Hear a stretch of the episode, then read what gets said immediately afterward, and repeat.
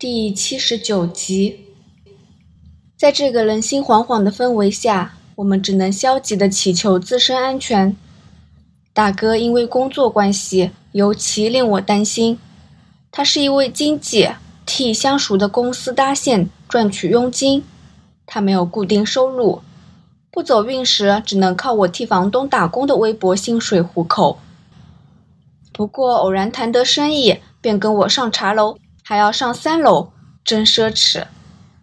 为了找客户，他每天跑遍香港九龙，所以他遇上示威冲突和爆炸的风险更大。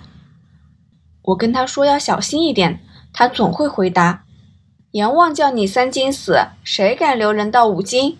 怕死的话便赚不了钱，赚不到钱，咱们就会饿死，横竖都要死，还怕什么？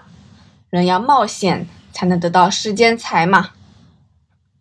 虽然我不像大哥那样子要来往港九各区，但有时也要替何先生送货、收货、离开店子。为了察觉危险，我已习惯眼观四处，打起十二分精神。每天走在街上时，都会留意附近有没有可疑的人物或物件。左派分子通常会在炸弹放置位置。贴上反政府的标语或口号，就像新春在大门贴春联似的。左联红烧白皮猪，右联生炒黄皮狗，横批同胞勿进。不过用的是白纸，我可能该说像灵堂的碗对才贴切吧。白皮猪指英国人，而黄皮狗便是为虎作伥的华人远景。我想。对左派支持者来说，甘愿替英国人卖命的中国人，跟日本侵华时期的汉奸无异，都是背弃了民族大义的卖国贼。而华人警员似乎比杨警官更愤怒、更痛恨这些左派。我见过不止一次，远警铁腕对付市民。在这个非常时期，一般大众都知道凡事小心，不要惹祸。如果被远景盘问，千万别出言顶撞，因为一不留神被对方盯上，下场便是被抓进监牢。五月风暴发生前，远景已有不少特权，像何先生的货物稍稍占用了大街的路面，便会被远景发告票。不过，如果事前有打点一下，付一些茶钱给巡逻警员，这些小问题便能私下解决。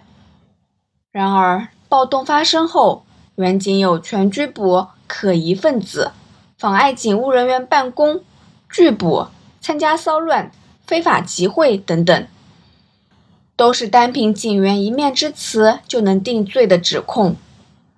想不到，以莫须有入罪会在今天的香港社会出现。在湾仔春园街，我经常遇到两位巡警。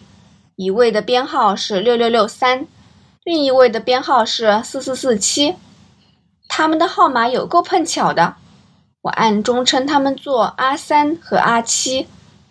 看样子阿三年纪比阿七大，大概是阿七的晚辈。上个月我看到有人派发反政府传单，好巧不巧被阿三和阿七看到。阿三不由分说，左手抓住那人的手臂。右手边上对方两三记警棍，打得对方头破血流。我清楚看到犯人没有反抗，阿三犯不着下重手。不过这时候无人愿意为那人作证，你敢开声，便会当做同党一同落难。虽然阿七从不插手阻止前辈，但我知道他比阿三正直。他们两人经常在巡逻时到何先生的士多买汽水解渴。阿三不会付钱，何先生说过这点小钱不必计较，但阿七每次都付足款项。我有次跟阿七说，老板说不付也可以，没想到他回答：“我不付，你老板减少收入，万一令你失业，你沦为罪犯。”我的工作便更多了。他的语气跟大哥有点像。街坊们都知道阿七是个好远景，只是办事有点过于死板，对前辈的命令言听计从。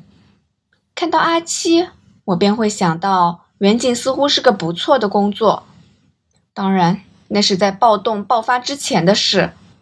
在今天这个风头火势，选择当远景相当不智。英国人一走，黄皮狗便会成为被批斗的对象。阿三和阿七大概要挂上木牌游街示众，清算罪行。不过听闻因为暴动，警队招聘的门槛降低不少，有些滑稽警员受到左派感召，不屑跟法西斯英国人为伍，自行离职不干。也有一些人担心遇上类似杀头角枪战的事件，或是在暴动中被暴徒所杀，于是向上级请辞。何先生在湾仔住了很久，跟一些医长相熟，从他们口中知道，这几个月来所有警员取消休假，二十四小时待命，在家一收到电话便要出动。而除了本来的工作外，还要到防暴队值班。政府为了稳定军心，远景加薪百分之三，还调高加班费，甚至提供免费伙食。